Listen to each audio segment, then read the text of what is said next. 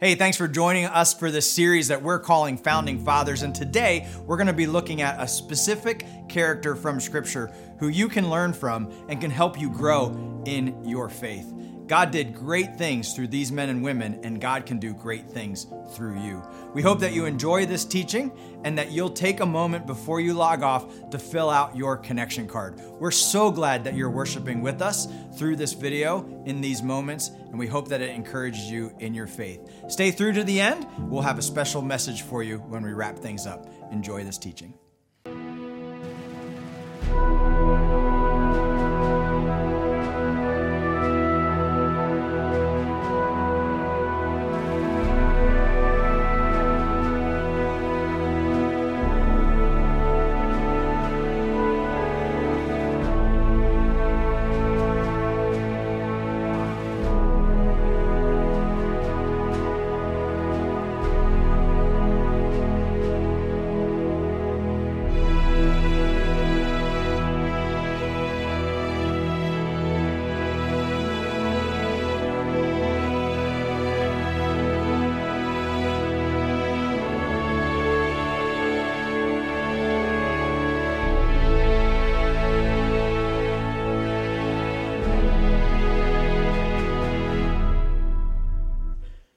Good morning, everybody. Uh, I just wanted to keep that worship set going. I'm sitting there figuring out how can we just keep singing? Like, there's got to be a way. Uh, it was just great to worship God together this morning. Amen? Amen?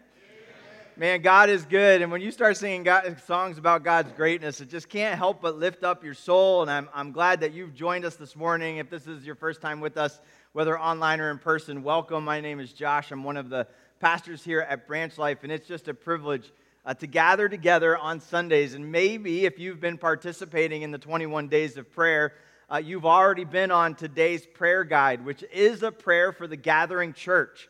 And it talks to, talks to God about this moment that we're privileged to be a part of each and every time we gather. And uh, it's, it's something God has asked us to do as the body of Christ. It's something we're privileged to be able to do. And it's designed to strengthen our faith and keep our steps pointed in the right direction each and every week. And so we gather together with joy in our hearts, sing praises to the Lord, open and study His Word, and pray to Him. And that's our privilege to do this morning. So thank you for joining in on that. Thank you for being a part of the choir that praises God today, both here and around the world as we gather on this Lord's Day.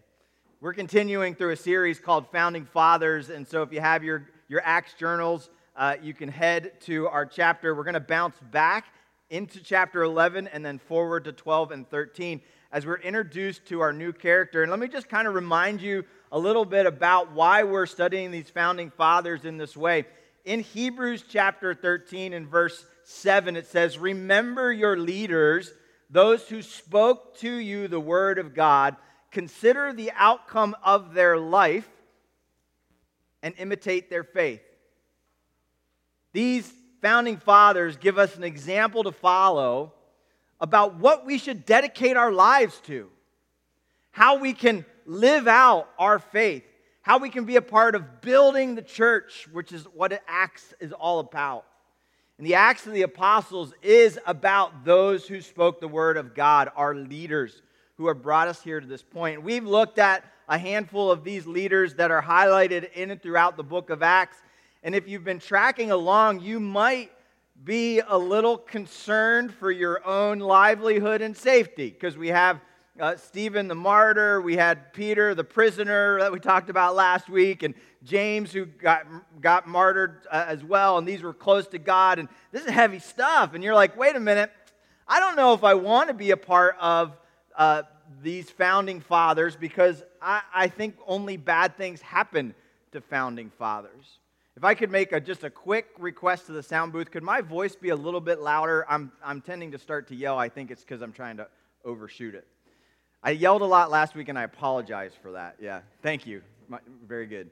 Uh, but today, we're going to look and remind ourselves of the truth that although God does promise in this world you will have trouble, and we've looked at that over the last several weeks, he also promises that for followers of Jesus, he gives eternal life and life more abundant. And it is, even though there's difficult times, a joy to be a follower of God. It is a privilege. It is an awesome, worthwhile pursuit. It gives your life purpose and meaning and depth. You are fulfilling the thing that you were designed for. And God, when, when He calls you to follow Him, He's not just calling you to put your nose down and get to the grindstone and get through this horrible thing called life so that someday you can be together with Him in eternity where it's all going to be better. No, no, no. He says, yeah, you're still going to get through life, but there will be a joy in the service. There will be a hope in the hardship. There will be a gladness and a peace and a comfort that you get to pursue as you live this life. And then the author of the great song writes, It's a wonderful world, right? You're like, yeah, there's good stuff that happens all the time. As a matter of fact, in Philippians 4 8, he says to us, Brothers, sisters, I want you to think on the things that are good, that are excellent, that are praiseworthy, that are of good report. Think on these things. Often you get asked the question, How is your day?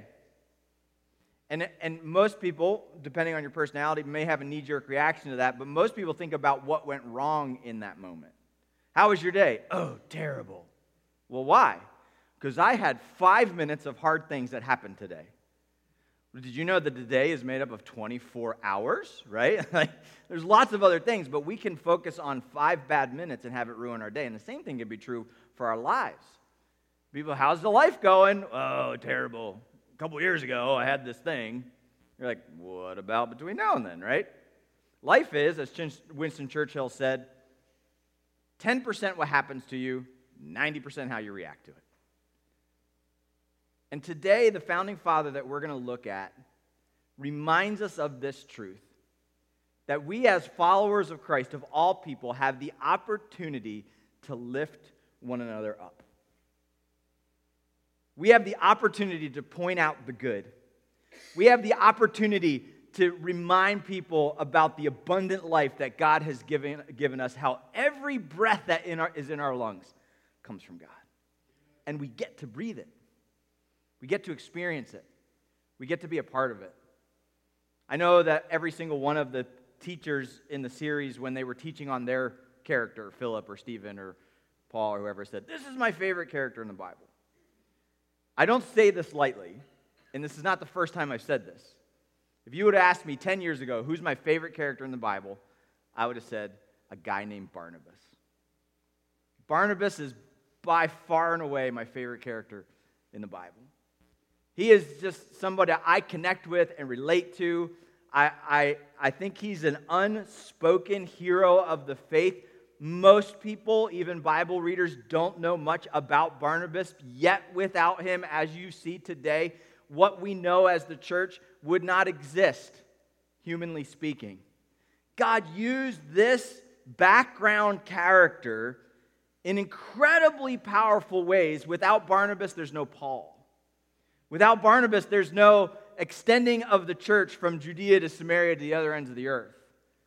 Without Barnabas, we wouldn't have this incredible reminder that it's a privilege and an honor to be an encourager when you walk with God. It's a privilege and an honor to be an encourager when you walk with God. Barnabas the encourager. Here's a fun fact Barnabas is not even his real name.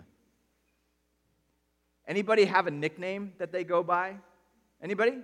Who has a nickname? Like you, you have a nickname, and most people call you by that nickname. Has anyone ever been given a nickname they didn't appreciate, right? Like all of a sudden they were called the, the old Princeton basketball coach. March Madness is going on right now. How's your brackets? Yeah, not good, right? Yeah, that's how it's happening this year.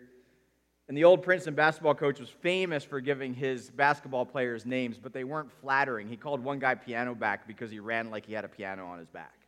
You know, that was his nickname. Piano back, pass the ball, you know, and forever and ever it was like that was it. And so whatever the worst part of their game was, he gave him a nickname so that hopefully they would correct it. That happens, right? We get we get these nicknames. I have a dog who has a nickname, uh, several nicknames because my dog, whose name is Liberty Bell, Liberty Bell Park. I know it's it. she she has split personalities, and uh, she she comes she saw the opening for the queen a couple months ago when the queen passed away and she took it. And so one of, One of her personalities is the Queen of England. We call her Elizabeth when she's being all snooty and walking around like we all are supposed to bow down to her. She's also Betsy the bossy cow when she's telling us what to do. She's Nervous Nellie or Panic Patty when it's thundering and lightning outside. She's Snuggly Sarah when all of a sudden she's so demanding that you have to snuggle with her. Like, that's our dog, right? She's got so many nicknames based on her personality. I've known parents that refuse to name their kids until they got to know them. what? like it's gonna hit you someday? That's a Joe. It's a Joe, right? Just name the kid, right? My, my first nickname was because my parents, we came early as twins. And my parents didn't have names for us yet. And our names are Josh and Jared. I have a twin brother who's 10 minutes older than I am. And so he, we're the Park twins, right? And so in the hospital, he was the first one. So he was Park A. And this is in the 70s, don't forget. And they, instead of calling me Park B, they were like Park A and Butter. Park A and Butter. Park A and Butter. And so my name was Butter. Cause, and I was the chubby one of the two. Like, I don't think that's nice to call me Butter for the first weeks of my existence. And so I was, my name was Butter before anything else. And then Sunday they're like, that's a Josh. I'm like, thank you. Yeah, change my name. Barnabas had the name that was given to him by the apostles because it was a nickname. Because they looked at his character and they got to know him and they said, you know what? You are such an encouragement that we're going to call you Barnabas, the son of encourager. Here comes encouragement. Here comes sunshine, right? Here comes joy. And wouldn't it be great to have the nickname Sunshine, right? And here you come in and this you you're you you're sunshine in my day. And people just start calling you sunshine because that's how you're known. That's exactly what happened to Barnabas. He was such an encourager. They just started calling him an encourager. Now, if you had a nickname based on your dominant character trait, how other people perceived you, what would it be? Uh oh right? Yeah, here comes Patty the party pooper, Willie the wet blanket. There's the ray of sunshine that's lost in the clouds. Like Grimace, yeah, remember Grimace? And, and it could be dangerous to actually ask your spouse or your kids or your coworkers what nickname they would use for you. And if it was first thing in the morning and I, it was you were in my house, you would hear my nickname, Morning Grumpy Pants. Yeah, yeah, it happens all the time. Yeah, it's whining Wednesday over there. Yeah, always telling me that what's wrong, complaining Carl. And, and we might, if we're not careful, default into some of these really horrible descriptions. How amazing is it? How amazing is it that one of our founding fathers was so encouraging that that's just a, they changed his name. They just changed his name. See, his original name was jo- Joseph, or a version of that in the Hebrew, and who he was Joseph, who was also called by apostles Barnabas, which means son of encouragement. Which means son of encouragement. Now, today, from his life, we're going to see marks of an encourager and, and let me tell you what the application for today's sermon is not. Write more encouragement notes, right? That's not it. I mean, encouragement notes are fantastic, but I hear, I hear Barnabas and encouragement notes all the time.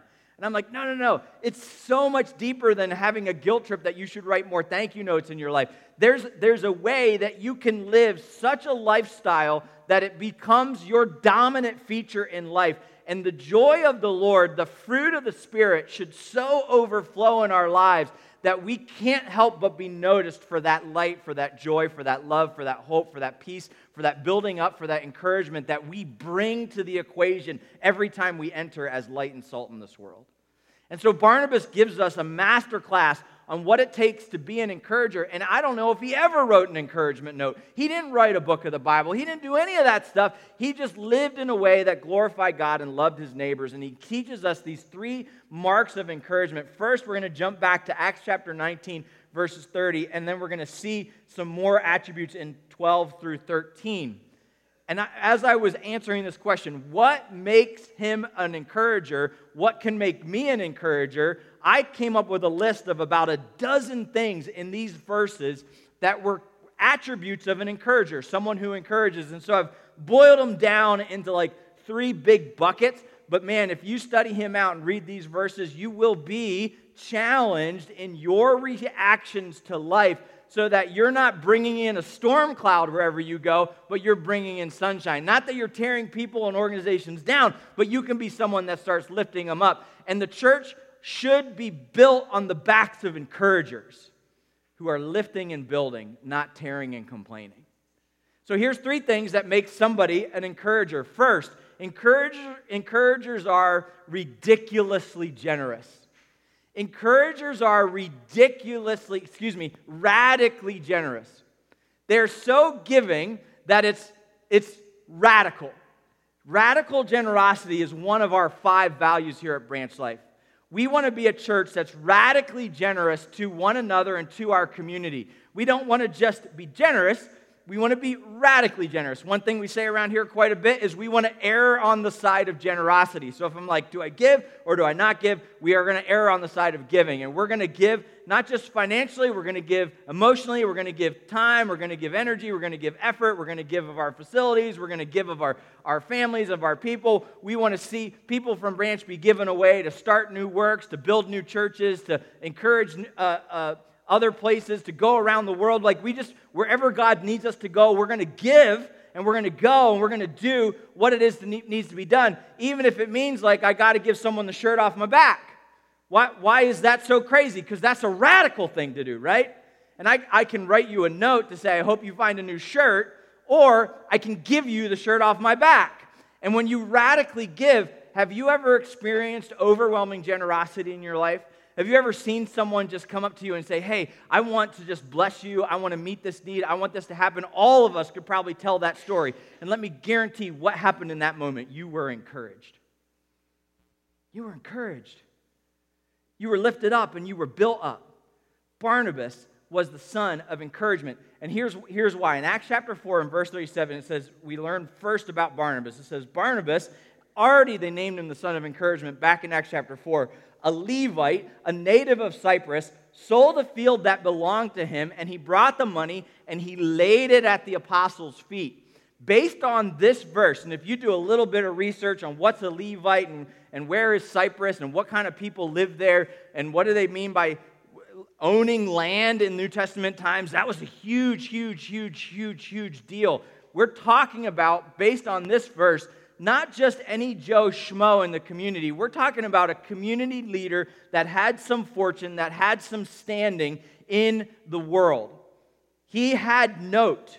He had a name that was known. He was financially successful. In the world's eyes, he was ahead of most of the game. He was the 1% that most people get mad at. And he, he, what did he do with his fame and his fortune and his position and his good standing? Gave it away. He gave it away. He took and traded fortune and good standing, what the world calls, what everybody is working towards, and he traded that to become a nickname follower of Christ who then, from the background, supplied for and cared for and met the needs of others. He gave up control. I have this money from this fortune. I'm laying it down at the apostles' feet. He didn't say, I'm, I'm giving you this money and I want to designate it for this certain thing. And if you don't use it for this certain thing, then I'm not going to, I want it back. No, no. He said, God, here, go. And, and just released it. That was radical. It was so radical that other people in the New Testament times, based on Barnabas' lead, started doing the same thing. Enter Ananias and Sapphira, who we talked about at the beginning of our Acts study, who said, Well, if Barnabas can do it, so can we. But they didn't do it for the same reason Barnabas. So Ananias and Sapphira, they sold their property. They came into the apostles and were like, that Barnabas guy, he showed us that this is a good thing and we're giving you all our money. And they, it wasn't. They were lying. And they were trying to promote their name they weren't giving radic- they weren't being radically generous. They were being self-promoting. And instead of giving it to god it was a large sum of money. God doesn't care about the money as much as he cares about the radical generosity. God doesn't need your money. He doesn't need you to go around throwing money at him to say, hey, buy me some favor or buy me a good name. He doesn't want you to do that. And so, immediately, as soon as that started creeping into the church, and Ananias and Sapphira said, We're going to make a name for ourselves by giving money publicly, God killed them. And they died. And everybody who walked into the church from that moment on metaphorically had to walk over the dead bodies of Ananias and Sapphira. Remember that God sees the heart, that God doesn't want us to be radically self promoting, He wants us to be radically generous. Yet, Barnabas, on the other hand, who did the exact same thing with the right motives, God blessed and used in incredibly powerful ways. I don't ever want you to underestimate the power of generosity. Don't ever undervalue the kingdom building power of generosity. One of the greatest things that you can do to fight for the kingdom of God is to give of yourself over and over and over and over again. A little boy decides to give a few loaves of fishes and a few pieces of bread to Jesus, and Jesus feeds 15,000 people. The name of Jesus is glorified when you give radically. Ashley Brown, as many of you know, is getting ready to go on a mission trip this summer, and she's got to raise somewhere between four and six thousand dollars so that she can go on this trip. And so she, we prayed over her a couple weeks ago. She was up here on the platform. I don't know if she's here today. If you're here this morning, Ashley, just give me a hoop and holler. She might be in the. There you are. Yeah, front and center. It's just how much of a fog I'm in. I want to come up and talk about it. No, I'm just kidding. Gonna make it. Yeah, you're good. Yeah. Ashley um, has been raising money, and we're super excited for her and, and, praying that God would provide for her. She posted on, on the page where you can follow her journey, her Facebook page, this week, that a little boy came up to her in her class, second grade, third grader, came up to her in her class and, and gave her a quarter and said, Miss Ashley, I want you to have this quarter. And Ashley thought right away, she's like, oh, that's so nice. Gave me a quarter. And, then, and she said, thank you. And he says, no, this is for your trip. It's all the money I have.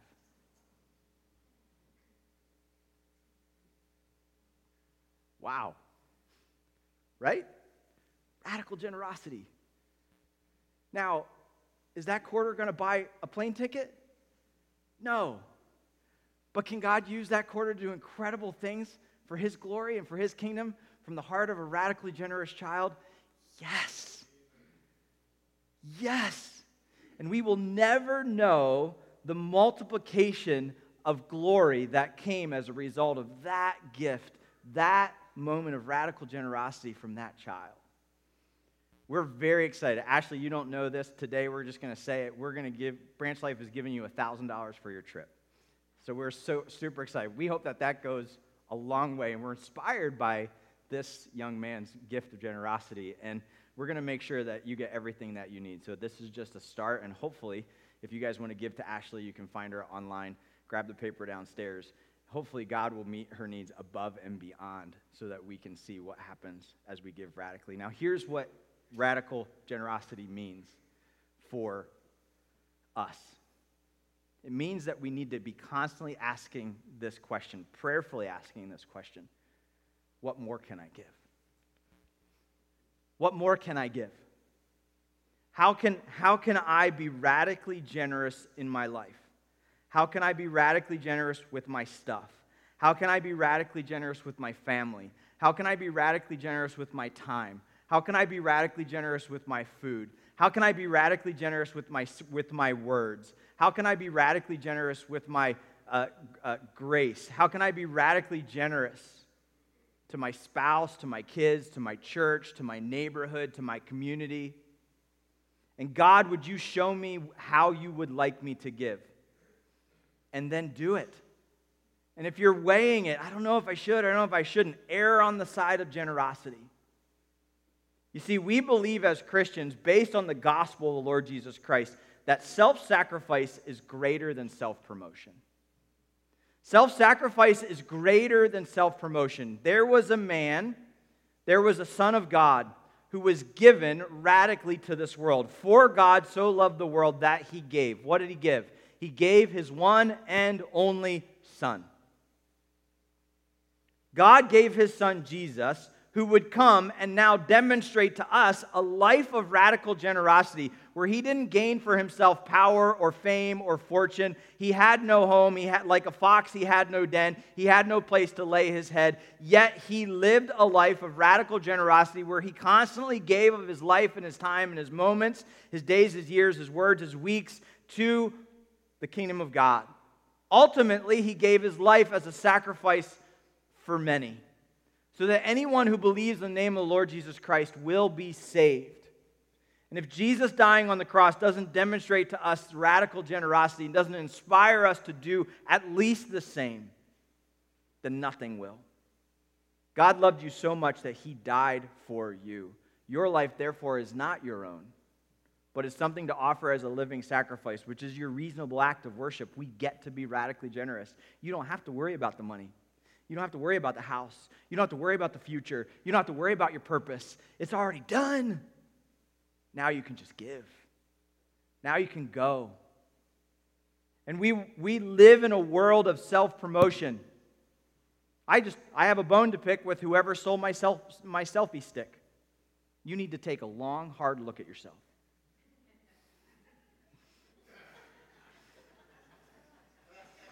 Eh, there it is again.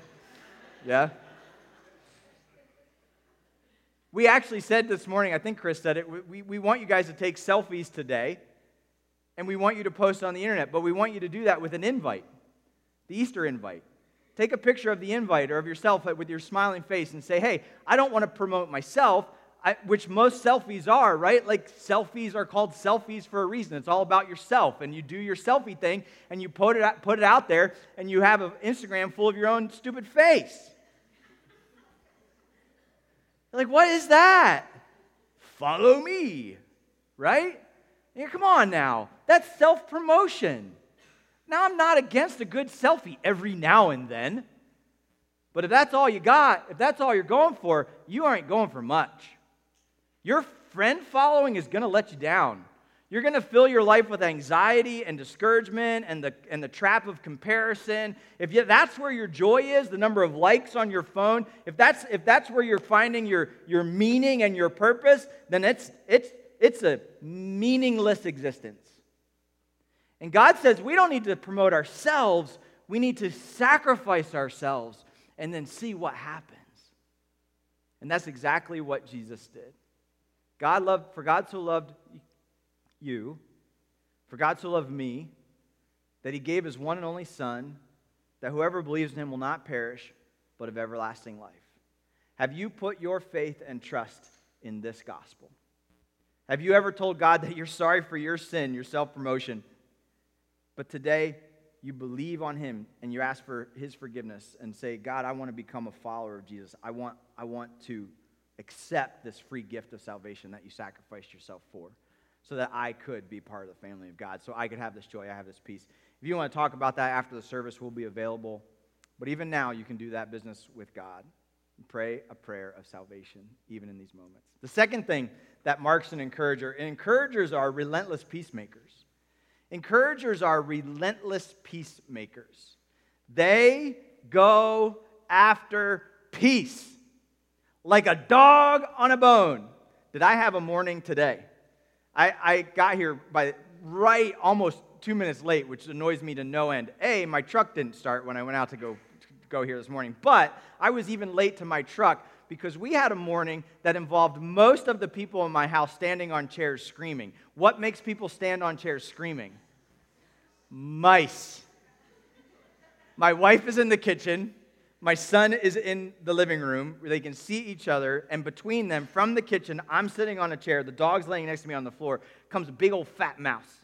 And just, just gently walks in front of the bathroom, looks at the stairs, hops up the step, hops up the next step. I'm like, it's like a little kangaroo. Hops up the next step, goes into the closet, and my jaw's on the floor. Nobody else saw it but me. I'm like, what is that? I've never seen a mouse in our house before, right? Like this in this house, in this townhome. And we're like, you know, we have mice. Like, what's happening? And he doesn't care that we're here. And so I'm finally like, you guys will not believe what I just saw. And the dog's like, what? like, where were you five seconds ago? And Jenny's like, on the chair. Not a mouse, is it? And I'm like, Yes, it was totally a mouse. Now she's really on the chair. She's got her legs tucked up. She's like, There's more. There's got to be more. So we go in the closet. It's, it's, two, it's on our second floor closet. We go in the closet. Will's helping me pull stuff out. I'm like, I know it's in here. I saw it come in here. And it, find it right in the corner, like pick it up. I miss it with my container. It runs between my legs and it starts going down. Now the dog sees it, right? And the dog's like, mouse! Rah! And we literally, all of us chased except for my wife. She's like, no! We're down the st- two flights of stairs. Every, and the, I've never seen the dog so intense. She's like, I'm going to find this thing. I'm going to kill it. I'm going to play with it. I'm going to love it. I'm, I do not know what she's going to do with it. But she wanted that mouse. And she's like, the mouse runs under the door, and the dog's like, into the door. Right? And, and she's just there, ears up. And she's like, I'm going to get the mouse. Right? Right? And that's where she stood for minutes relentless. totally relentless.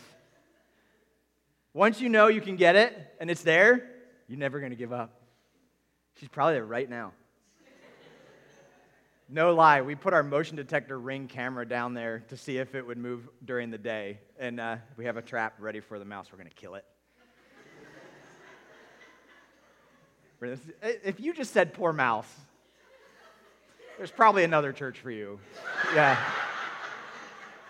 Yeah. It's, it's the one with the cowboy fans. Yeah. Yeah. So if you're running after, if you're running after something relentless, now, now most of us have something relentless for us that we're relentless about. Most of us have stuff that we will go after at all costs, right? Better work, better pay, better friendships. Teenagers, the boyfriend or girlfriend must have, right? And my daughter's relentlessly asking for a phone, you know, and we're just like holding off as long as possible. And we go over these things relentless, relentless, relentless. What if, what, what if we were relentless peacemakers? That, that's who Barnabas was. Barnabas, this relentless peacemaker, because of Barnabas, and this is humanly speaking, because of Barnabas, we have literally half of the New Testament. And because of Barnabas, the church more than doubled in size. And let me explain how that happened. In Acts chapter 9, verses 26 through 27, we see this verse that says that Barnabas brought together Saul and the apostles. Now, in all of the founding father stories, and next week is our series finale of founding fathers, and we're moving into a new series called The God, the Problem of God. After, after next week, uh, we're going to see how important Paul is in the story. And so we've seen Paul from the beginning. He was there when Stephen was martyred. He was murdering Christian. Stephen prays his last prayer, asking for the salvation of those that are murdering him. And God answers that prayer, and he radically saves Saul on the road to Damascus shows himself to Saul. Saul converts to Paul. Later, he's eating with Philip the evangelist, right? And he becomes a part of the leadership of the church. But imagine, imagine if you got on an airplane today and you got up on the airplane and over the loudspeaker it said, uh, Hello, uh, my name is Osama bin Laden and I'm going to be your pilot today. You're getting off the airplane, like, right? You're not going to stay up there and be a part of, you don't want to have your enemy be now your partner and give them any opportunity or any control. So Saul was running around killing Christians, has a conversion on the road to Damascus. All the apostles are like fake news. And they, and they, he, they're, they're trying to say, like, this is a trap. And now Paul's like, I want to come back and I want to meet with the leadership of the church. And they're like, no, we're not going to do that. Why? Because you're going to kill us. Yeah, we weren't born yesterday, Saul. And Saul's like seriously converted, and, and the apostles are like seriously doubting it, and they don't want anything to do with him. Enter relentless peacemaker Barnabas. And in Acts chapter 9, it's Barnabas who literally brings Paul to the apostles and brings them together to prove what God has done that through the power of the gospel, the worst sinner, the, the greatest enemy, can become your fastest friend. You can, through the power of the gospel, now have a bridge where you never thought unity was possible. You can now have a bridge to unity. The gospel brings together enemies. The gospel brings together multi generations, multi race, multi economic, the poor and the rich, the red and the white, the politically diverse, the people who have differences of opinions and see it different ways. The gospel enables us to bridge that and become peacemakers where we can, instead of fighting each other all the time, have peace. The gospel brings peace to marriages when a husband and wife are against one another. The gospel brings peace to child parent relationships. The gospel brings peace in our community where it's fractured. Of all people, we, the church, should be unified and be a demonstration of what it means to be unity, unity driven. That's Saul and the apostles. In Acts chapter 11, verses 19 through 26, we then read the story of how the church in Jerusalem was starting to grow, and there were Gentiles now getting saved in a place called Antioch, north of Damascus far away from Jerusalem. And these Hellenistic or Gentile believers were starting to form what would become one of the most important churches in all of history. And the church of Jerusalem is wondering what to do with this new non Jewish church in Antioch. And they say, they say in Acts chapter 9, 19 through 26, you know what they say? Let's send them Barnabas. And they sent Barnabas to this new church. And this, there's an awesome verse in here that says that, and Barnabas came and he was glad. He was glad he was seeing things happen that they never thought would happen with their enemies, with the Gentiles, with the people that used to be against them. And now Barnabas is bringing the Jews and the Gentiles together in, as one church. And the church multiplied and grew like ever before. And the church of Antioch became the second known church in, in, in the world and became one of the fastest growing places for the gospel. And Barnabas was right in the middle of it. That's why we know the church doubled in size. Saul goes on to write more than half of the New Testament because Barnabas brings him along. And then in Acts chapter 13, if you have your Bibles, we can go there. In Acts chapter 13, we hear the beginning of the rest of Barnabas' stories. Now, where they now there where they were in the wow, In the church of Antioch, there were prophets and teachers Barnabas, Simon, who is called Niger, Lucius of Cyrene, Manaen, a lifelong friend of Herod. What? And Saul. And while they were worshiping the Lord and fasting, we've talked about prayer and fasting and how important that is. Here's an example of that. The Holy Spirit said, Set apart for me Barnabas and Saul for the work which I have called them. Then, after fasting and praying, they laid their hands on them and sent them off. When God was getting ready to do a new work, of all the people the Holy Spirit could choose from in the entire church, tens of thousands of thousands of people who got saved, God, the Holy Spirit, chooses a former murderer who has recently been converted to Christianity, and the son of encouragement. He puts those two together, the church lays hands on them, and sends them off. They sent their sunshine away. They sent their greatest asset away. They sent their greatest encourager away. They sent their best and brightest away. Why in the world would Barnabas ever agree to that? Because Barnabas cared about bringing Jesus and the lost together. The ultimate way to make peace. In Acts chapter 11, verse 24, it says, For he was a good man, full of the Holy Spirit and faith, and a great many people were added to the Lord. This is the legacy of an encourager. So, as a body at Branch Life Church, we have to remind ourselves don't just leave it to the preacher to bring people to Christ. Let me give you kind of two famous idioms that you hear in the church a lot. If the first time your friend hears the gospel is from the pulpit, you've probably missed it. You've probably missed it. By the time I present the gospel to your friends and your neighbors, I should just be repeating what they've already heard.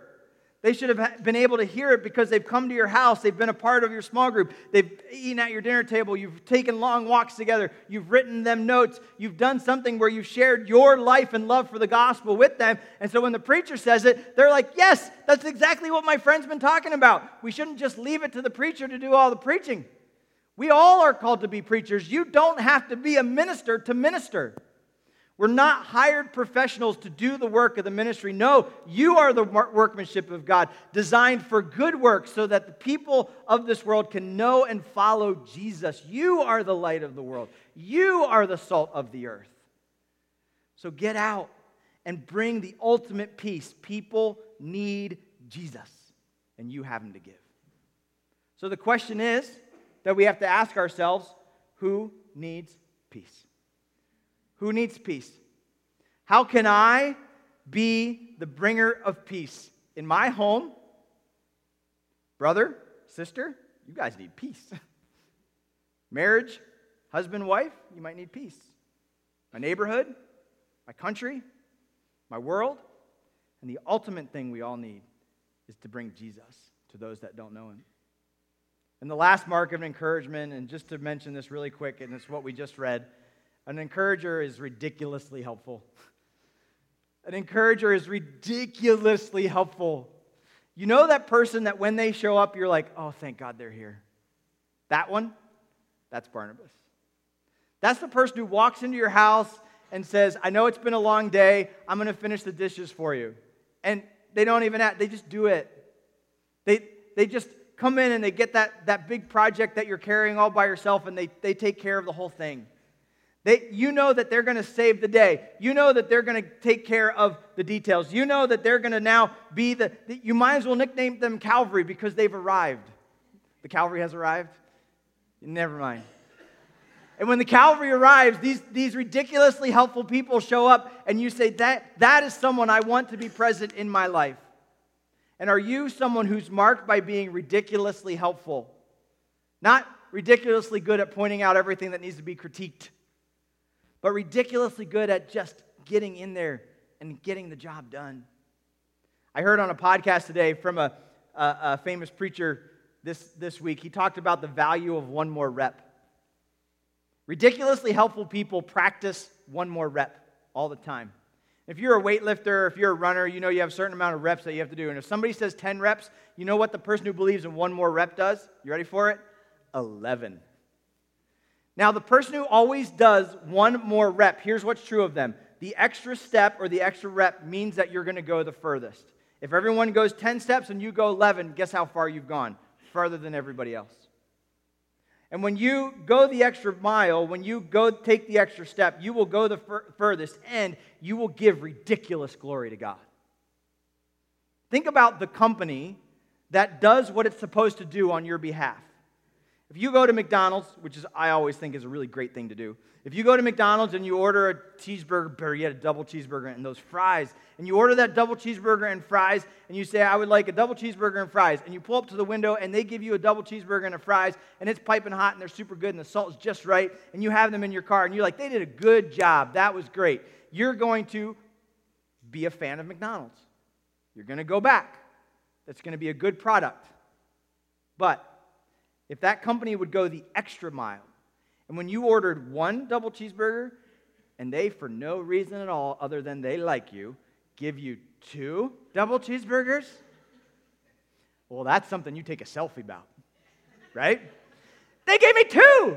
I can't believe it. Like, why? Why would they give me two? And you don't become a, you don't just become someone who takes their product, you become someone who is their now promoter and you start telling everyone that that company did something amazing for you, you ordered a small fry, and for no reason whatsoever, they gave you a large fry. They went the extra mile, and they came out and cleaned my car in the process. Like, that's unbelievable. I can't believe it. They're amazing. When you, as a follower of Jesus, go the extra step, and for no reason other than you love that person, you give the extra thing, you go the extra mile, you say the extra kind word, that gives ridiculous glory to God. And people don't just go, oh, those Christians are nice. They go, Have you heard about that Christian over there? Have you heard about that Jesus follower? Their God must be amazing. I want what they have. And when you are ridiculously helpful to other people in your life, it gives ridiculous glory to God. That was Barnabas. And everybody said, We've got to send Barnabas because what Barnabas does for people points to God in a special way. He does always one more rep.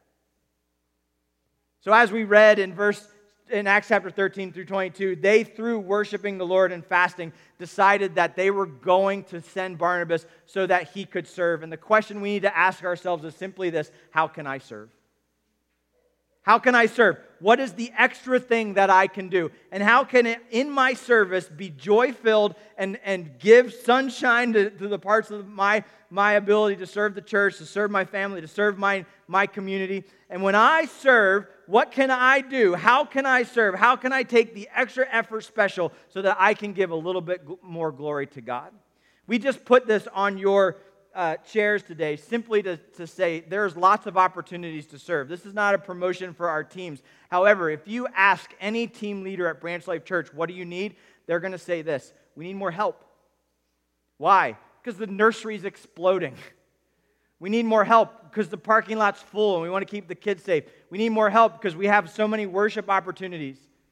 We need, we need more help in our area of community catch. We need more help in caring for our facility. We need more help in in, ta- in, in small groups and small group leaders and small group hosts. We need more help in our second service. We need people to do be a part of our prayer teams and a part of our worship and a part of our building of the second service. We need more help in all of those areas. And so we are praying and fasting and we're asking God, God, who can we send? And we're asking God to set apart for us encouragers, to set apart for us leaders, people who can be a part of building the church now. And if God would send you to a third service, if God would send you to a nursery, if God would send you to a community, how can you be a part of answering the call for help?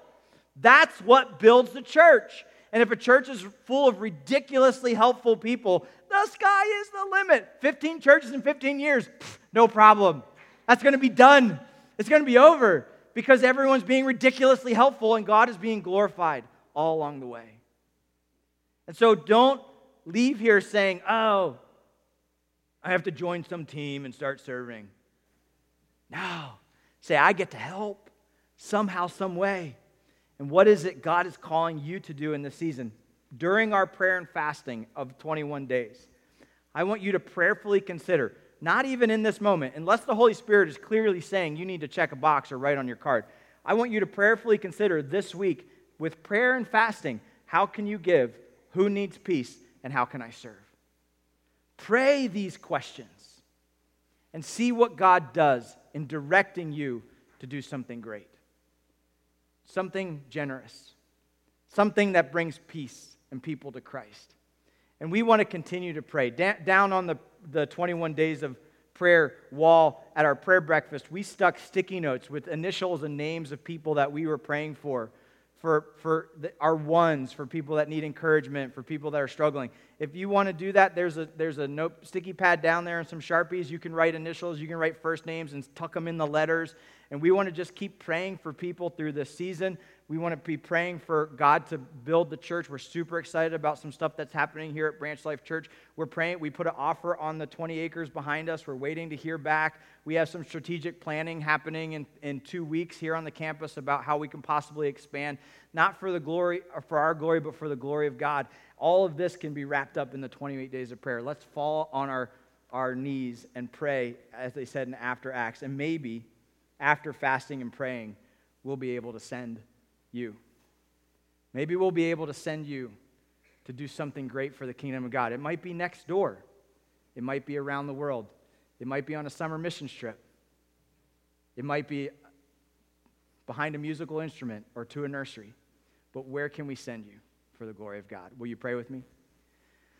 God and Heavenly Father, we pray that we would be a church filled with Barnabases, peacemakers radically generous givers, and relentlessly helpful people. And God, we can't do that in our own power and our own strength. That's got to be God given. So help us to lean on you, to deepen our faith in you, Lord, so that together we can reach our world. We pray over the future of Branch Life Church, and we, God, ask that you would build like only you can build for your glory and for the impact on the lost. God, that we pray for our ones. We pray, God, that we would share the gospel, we would share our lives, or we would share our homes, that we would invite people to, to Easter, to small groups, Lord, to service projects. God, we pray that you would go before us and do some incredible things. And would you allow our trust and our walk with you to reflect the, the great hope and the great peace that comes from sacrificing ourselves so that, God, you can be lifted high. We pray over these three questions in our lives and we ask genuinely, Lord, how, help us to see how I can give how can I give? What more can I give? Lord, how can I, uh, who needs peace? And how can I help? And God, would you speak answers to all of us in our lives so that we would do exactly what you would have us to do with each and every moment, with each, with each every talent, with each, each and every dollar, with each and every day. In Christ's holy name we pray. Amen. Hey guys, thanks for joining us for this special teaching in our Founding Fathers series. We hope that it's encouraged you in some way. We have been praying for you and are so glad that you've logged on. Before you go, go to branchlife.church and fill out that connection card. We would love to hear from you. We would love to pray for you. And we hope that you'll join us next time as we go further and deeper in our faith.